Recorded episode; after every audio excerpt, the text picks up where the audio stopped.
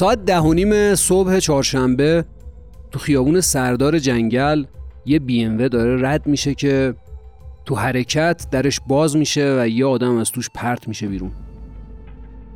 تمام بدنش پر خونه و صورتش هم خونالود و چشم راستش هم تخلیه شده. اوژانس می‌رسه دم محل و سریع اون رو به بیمارستان میرسونه. بی ام میره چند تا کوچه بالاتر و دم یه بیمارستان پارک می‌کنه و یه زن و مرد جوون میرن سمت بیمارستان.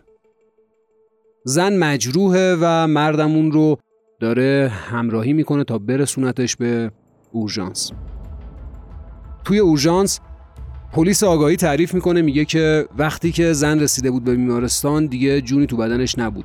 تا بردنش تو اتاق سیتی اسکن دیگه کارش تموم شده بود و فوت کرده بود. سلام. من سید محمد صادقی وکیل دعاوی کیفری هستم. قسمت سی و پنجم پادکست دادپویان رو میشنوید. قسمتی که می‌تونه یکی از جنجالی ترین پرونده هایی باشه که من در موردش خوندم. علتش هم موضوعیه که قضات پرونده در موردش اظهار نظر کردن. اینکه هنوز مشخص نیست قتل هست یا قتل نیست. البته رأی دادگاه رو بعدا براتون می‌خونم که یه نظریه اکثریت داره و یه نظریه اقلیت داره. ولی ابهامات متعددی که تو پرونده هست و اینکه مشخص نیست ضربات توسط چه کسی وارد بدن مقتول شده همه اینها باعث میشه که یه جنجال عجیبی در مورد این پرونده اتفاق بیفته و نهایتا دادگاه رأیی که صادر می‌کنه دچار یه سری تعارضاست تو گزارش بازپرس ویژه قتل میگه که سر صحنه جنایت یه جوون نیمه جونی روی زمین افتاده و یه ده دوازده متر ورترش هم یه قبضه قمه با دسته چوبی و خونی افتاده.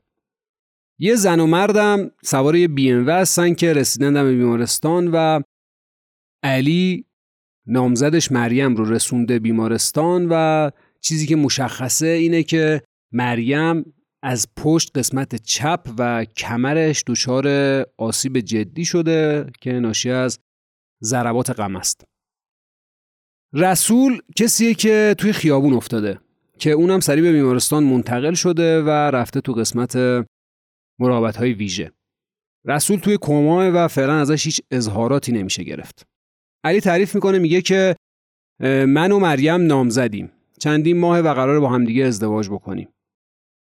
رسول چندین بار بود که تماس می‌گرفت و به مریم پیشنهادهای عجیب غریب می‌داد. موضوع هم سر سرمایه گذاری بود. یه پولی مریم به رسول داده بود که باش کار بکنه و اون نتونسته بود کار بکنه. واسه همین ما یه روز اومدیم گفتیم آقا چیکار می‌خوای بکنی؟ پول ما رو میدی یا نمیدی؟ اووردیمش با ماشین پدر مریم که باهاش صحبت کنیم. علی تعریف می‌کنه میگه که رسول دستبردار نبود.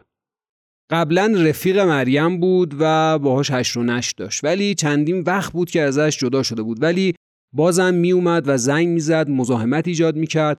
حتی به مریم گفته بود که بیا با هم دیگه رابطه جنسی داشته باشیم. خلاصه دیگه ما اون روز آوردیمش که باهاش صحبت کنیم که بگیم دست از زندگی ما بردار. من عقب نشسته بودم مریم راننده بود و رسولم جلو نشسته بود. داشتیم با هم دیگه صحبت می‌کردیم که من دیدم رسول دستشو انداخت دور گردن مریم. من گفتم ما با هم دیگه نامزدیم این کارو نکن. شروع کرد به من فوش دادن و گفت و ترکی و نمی‌فهمی و از پشت کو اومدی و فکر می‌کنی من خرم که این حرفا رو می‌زنی؟ درست صحبت کن. منم بهش گفتم نه دروغ نمیگم واقعا همینجوریه. که دفعه یه قمر رو ورداشت و شروع کرد پرتاب کردن سمت من. من جا خالی دادم. مش دستشو گرفتم بردمش جلو فشار شدم به سمت داشبورد. درگیر بودیم با هم دیگه دو نفری و دسته قمه هم تو دست اون بود هم تو دست من بود. تو همین درگیری دیدم که مریم شروع کرد داد زدن گفتش که علی سوختم سوختم. من فهمیدم که تو این درگیری ما چاقو رفته توی پهلو یا کمر مریم. نمی‌دونم چه اتفاقی افتاده بود. منم تو همین درگیری ها بود که چند تا ضربه به رسول زدم. بعدم به مریم گفتم در رو باز کن. مریم هم تو همون حالتی که بود در رو باز کرد و هلش دادیم و انداختیمش از ماشین بیرون. مریم خیلی حالش بد بود. با همون حالت بیحالی که داشت یه ذره روندش رفتم یه کوچه وایساد. من رفتم بلندش کردم بردمش روی صندلی شاگرد نشوندمش اومدیم سمت بیمارستان و رسوندمش بیمارستان. وقتی رسیدم بیمارستان پزشکی که بالا سرش بود گفت مریم مرده. علی تعریف می‌کنه میگه که من هیچ اطلاعی از اون قمه ندارم. قمه برای رسول بود و اوورده بود که احتمالا من یا مریم رو بزنه نمی‌دونم. ما درگیر شده بودیم با هم. تیغه قمه تو دست من بود برای اینکه به من آسیبی نزنه. واسه همین اگر ببینید منم یه سری آسیبا دیدم. ساعت یک بامداد مامورای آگاهی میرن اتاق اورژانس تا بررسی بکنن ببینن که رسول چه حرفایی می‌زنه. رسول به هوش اومده یه ذره و حالا می‌تونه توضیحات بده. کل تحقیقاتی که از رسول شده توی بیمارستان فیلم برداری شده چون حال خوبی خیلی نداره. تو گزارش میگن که مصدوم پیرهن و شروال تنش نیست جراحاتش کاملا صورت جلسه شده و لباساش هم اطرافش روی تخت کناریش. رسول تعریف می‌کنه میگه دختره داشت رانندگی می‌کرد. مریم میگه. چاقو و ماشینم مال من نیست. دخترم نامزد من نیست. نمی‌دونم نامزد علی هست یا نه. با من قرار گذاشت منم هیچ دشته ای نداشتم. درگیری تو حرکت توی خودرو اتفاق افتاد. علی از پشت به گردن من یه ضربه زد و یه ضربم به اون زد. من با دست راست تیغه چاقو رو گرفتم که رسیدیم داخل اتوبان فکر می‌کنم ستاری بودش. اونجا یه نیم ساعتی با هم درگیر بودیم. اولم موضوعمون دوستانه بود و بعدم به این درگیری رسید. من هیچ رابطه با مریم ندارم. نه رابطه دوستی نه تا زنگی بهش و نه تا رابطه نامشروع. میگه مریم داشت رانندگی می‌کرد. دوتاشون هم هشیش مصرف کرده بودن. به منم تعارف کردم ولی من نکشیدم. خود علی گفتش که هشیشه. بگیر بکش. از این سوال می‌کنن موضوع در مورد پول بود. تو پول گرفته بودی از مریم باش کار بکنی؟ میگه نه. همش دروغه. میخنده و میگه نه. اصلا یه چنین چیزی نیستش و حرفایی که احتمالا علی زده حرفای دروغیه. میگه من استاد موسیقی با کمانچم. مریم هم شاگرد من نبوده که بگیم ما هم یه رابطه ای داشتیم.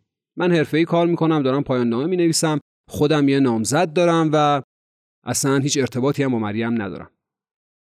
این صورت جلسه رسول توی اورژانس. البته امضا هم نشده به خاطر شرایط فیزیکی که داشته. بی بررسی میشه می‌بینن که بله فرمون خونالوده گلگیر و قسمت راننده بدن اتومبیل خونی های جلو و گلگیر سمت راست عقب هم خونالوده. یه کاپشن سفید و سورمه‌ای هم هستش که اونم آغشته به خونه. روی صندلی عقبم کیف برزنتی رسوله و یه سری محتویات اونم صورت جلسه شده. یه دونه قلاف قمه هم با کمربند خونیش جلوی صندلی جلو گزارش میشه. از علی مجددا تحقیقات میشه. میگه که من با مریم نامزد کرده بودم.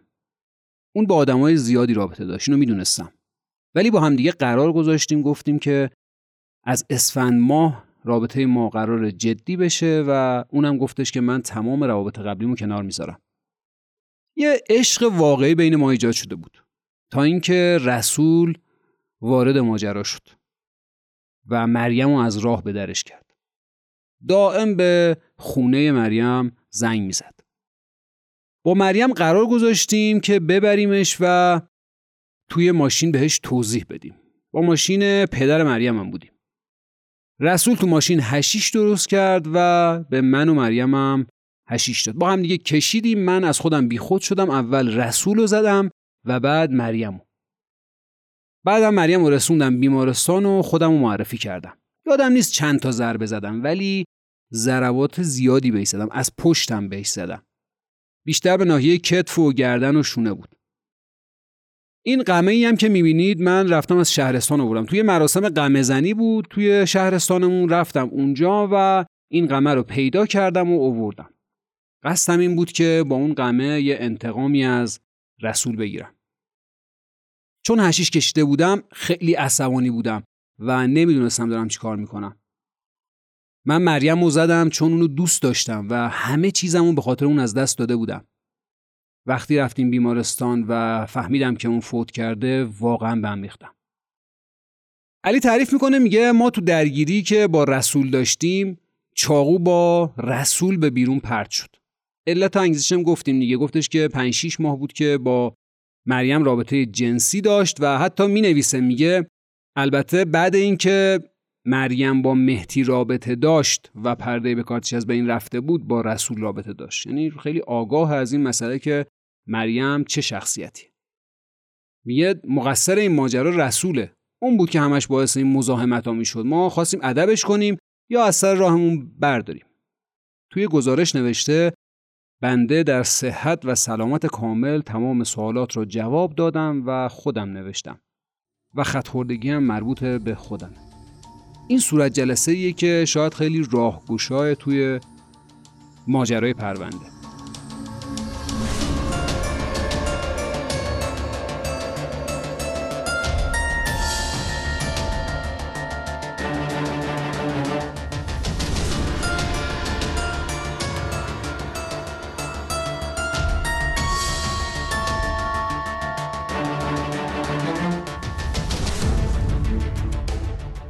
از رسول دوباره تحقیق میشه و حرفای قبلیشو می‌زنه و اضافه می‌کنه میگه زمانی که ضربه های چاقو به من وارد می‌شد و چشمم پر خون شده بود مریم جیغ می‌زد. اون موقع بود که منو انداختن بیرون. وقتی منو انداختن بیرون مریم هنوز داشت جیغ می‌زد. تحقیقات توی آگاهی تموم میشه و پرونده میاد بازپرسی برای ادامه تحقیقات. تو بازپرسی علی حرفای خودش رو عوض می‌کنه. میگه من با رسول درگیر بودم و داشتم با چاقو بهش ضربه می‌زدم. چون غم خونی شده بود و لیز شده بود بین من و رسول می‌رفت و میومد که مرتبه من دیدم که مریم داره داد می‌زنه میگه من سوختم علی سوختم. موقع بود که فهمیدم یه چند تا ضربه به مریمم خورده. بهش گفتم در رو باز کن و انداختیمش بیرون. وقتی افتاد بیرون قسمت بیشتر غمه دست رسول بود.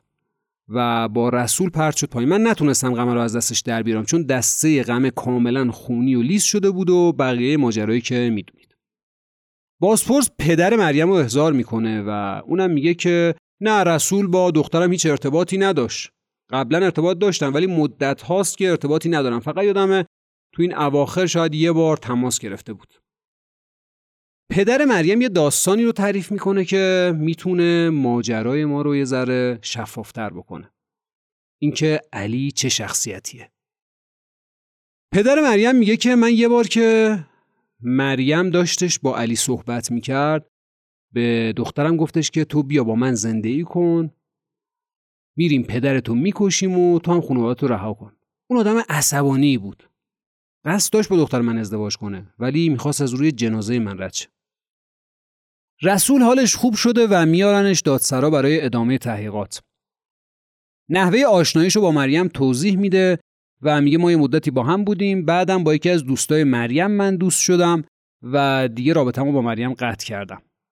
یه روز مریم با نامزدش اومده بود خونه ما و منم موافقت کردم که باشن و بعدم گفتن شب میمونیم شبم موندند و آخرین ارتباط من با مریم همین ماجراست حدود دو سه ماه پیشه دیگه باشیش تماسی نداشتم.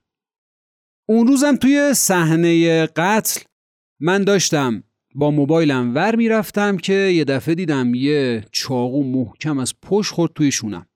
انقدر محکم بود که سرم محکم خورد توی شیشه ماشین. وقتی برگشتم ضربه بعدی رو زد توی چشم راستم.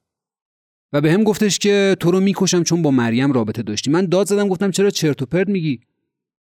چرا دروغ میگی؟ مریم بهش بگو. مریم هیچی نگفت و فقط جیغ زد. بعدم گفتش که خاک به سرم. علی چیکار کردی؟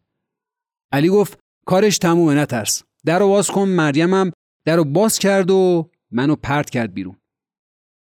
اظهارات زیادی از دو طرف گرفته میشه. هم از رسول هم از علی که خیلی متعدده و بسیار تناقضگویی وجود داره توی حرفای علی. رسول تقریبا حرفاش حرفای مشخصیه. و یه داستان رو تعریف کنه ولی علی تعریفهاش با هم دیگه متفاوت یه جا میگه ما درگیر شدیم و افتادیم روی مریم و همین افتادن ما احتمالا باعث ضربه شده و حرفای مختلف دیگه از الهه نامزد رسولم تحقیق میشه. اونم میگه که من با مریم دوست بودم. وقتی که رسول با من دوست شد و اومد از من خواستگاری کرد. من بهش جواب مثبت دادم. مریم هم خیلی ناراحت شد و هر دوی ما رو مسخره می‌کرد.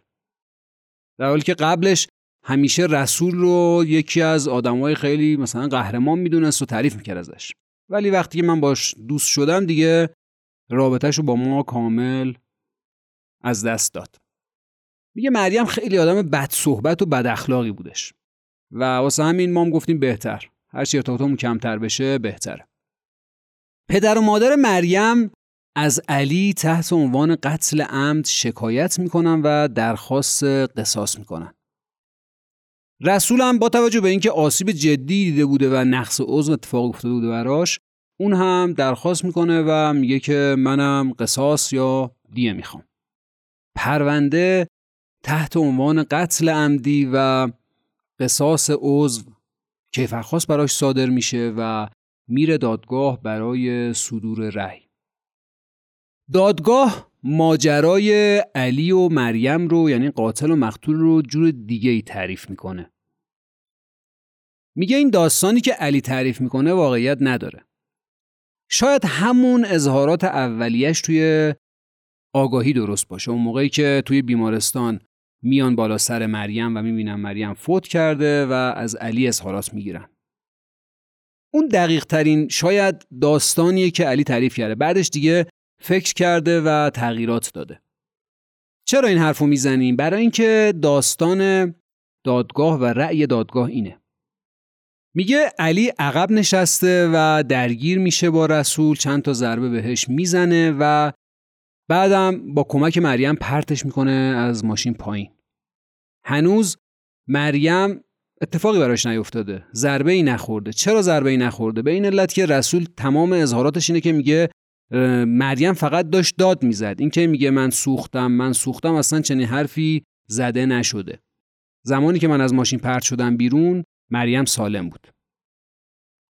قمه چند متر اونورتر افتاده. یعنی وقتی که رسول میفته چند متر؟ شاید ده دوازده متر شاید هم بیشتر و کمتر.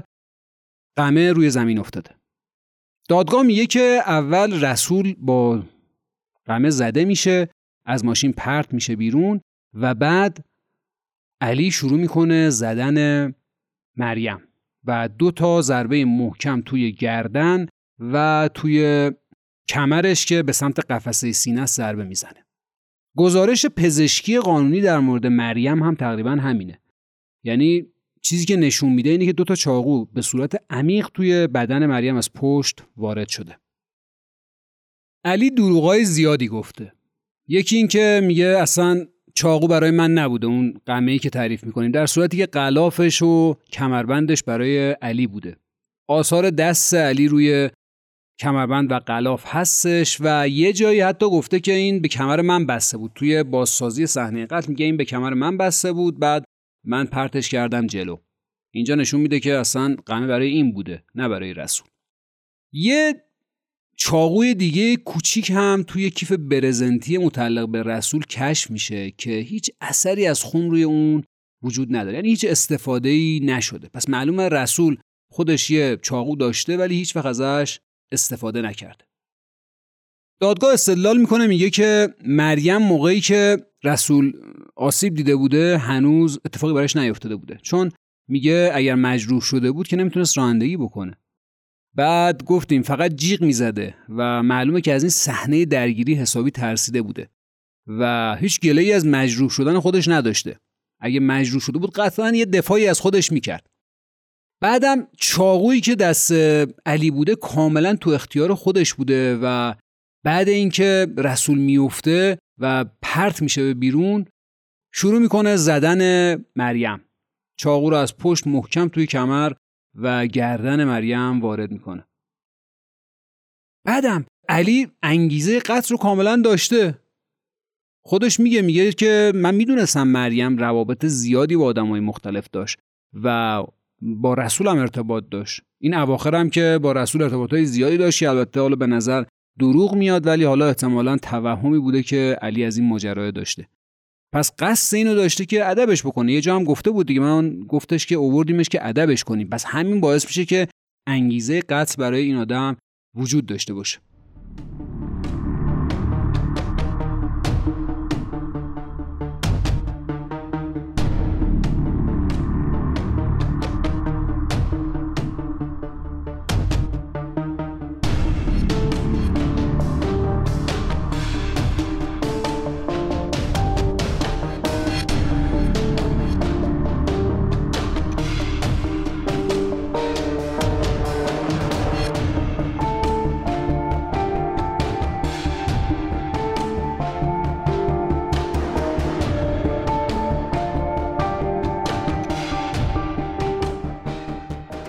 موضوع بعدی اینه که میگه با کمک مریم ما اینو انداختیمش بیرون از ماشین.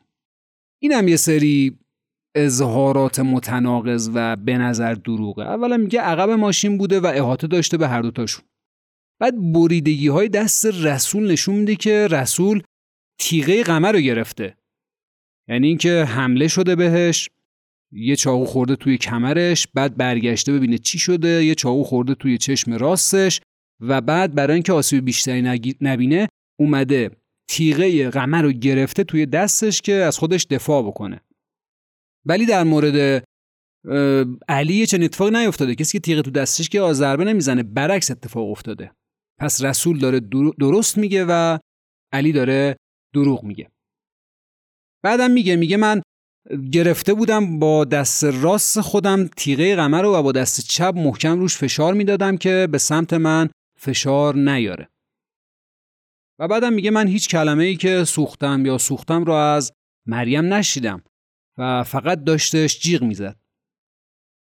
یکی دیگه از استدلالای دادگاه در مورد اینکه مریم توی درگیری بین رسول و علی آسیب ندیده اینه که میگه اگر یه چنین اتفاقی افتاده بود و توی درگیری مریم زخمی شده بود باید یه جراحات خیلی سطحی به بدنش وارد می‌شد. بعدم اینکه تو اون لحظه باید یا اتومبیل رو متوقف می‌کرد که خودش ضربه ای نخوره یا اینکه خودش رو جمع می‌کرد یه گوشه که آسیب بیشتری نبینه. چنین چیزی نمی‌بینیم. آثار تدافعی در مورد مریم وجود نداره.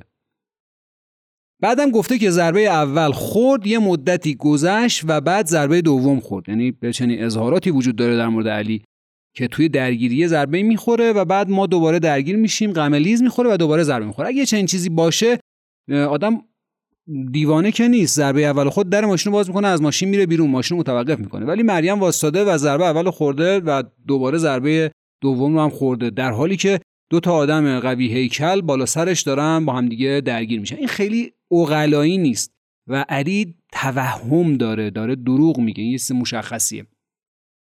یکی از دلایل دیگه اینه که ضربات چاقو طبق نظریه پزشک قانونی از سمت چپ وارد بدن مریم شده یه دونه به صورت افقی توی گردن و ستون فقرات رو خورد کرده و یکی هم از پشت کمر وارد بدن شده و دنده ها رو خورد کرده و ریه رو پاره کرده و یه آسیب جزئی هم به قلب رسونده. اگر مریم قرار بود توی درگیری آسیب ببینه قاعدتا باید از سمت راست آسیب می‌دید چون راننده بوده و ضربات باید از راست وارد می‌شده ولی چرا؟ از چپ وارد شده. همه اینا نشون میده که علی اون رو بعد از قتل بعد از ضرباتی که به رسول زده به قتل رسونده. دادگاه میگه متهم یعنی علی با قصد و نیت قبلیش و با این تصمیم که هر دو رو به قتل برسونه رفته از شهرستان یه قمه ای رو خریداری کرده و اوورده و تمام تلاش رو کرده که رسول رو به قتل برسونه. وقتی هم که رسول رو زده و از ماشین افتاده فکر می‌کرده مرده. و دیده مریم شاهد این ماجراست یا اینکه قصد اینو داشته که مریم رو هم بکشه و بعد مریم رو زده. فکر نمی‌کرده رسول زنده بمونه و بعد بیاد این اظهارات رو بگه و پته این آدم رو به قول معروف روی آب برسه. واسه همین با همه این اصاف میگه که علی متهم به قتل عمد و بر همین مبنا دادگاه علی رو محکوم به قصاص نفس و قصاص عضو می‌کنه. یک بار قصاص نفس به خاطر کشتن مریم و قصاص عضو به خاطر آسیبی که به رسول زده و باعث تخلیه چشم رسول شده. یه سری از افراد به عنوان قضات اقلیت هم یه نظر دیگه ای دارن و میگن که نه قتل اتفاق نیفتاده یا حداقل ناقص تحقیقات انجام شده. که به نظر من هم این تحقیقات یه ذره ناقصه. به چه علت؟ به این علت که چه جوری این ضربه به مریم وارد شده؟ یعنی یه ذره خودمون که فکر کنیم آیا مثلا رسول رو زده پرت شده از ماشین بیرون ماشین متوقف شده و ضربه به کمر مریم وارد شده؟ مریم که راننده بوده و صندلی پشتش بوده. چجوری این ضربه ها به کمر مریم وارد شده؟ اینا ابهاماتی که تو این پرونده وجود داره و اقلیت قضات دادگاه کیفری یک نظرشون اینه که به نظر ما قتل اتفاق نیفتاده. یا حداقل ابهام وجود داره. یه قاعده ای وجود داره به نام قاعده در.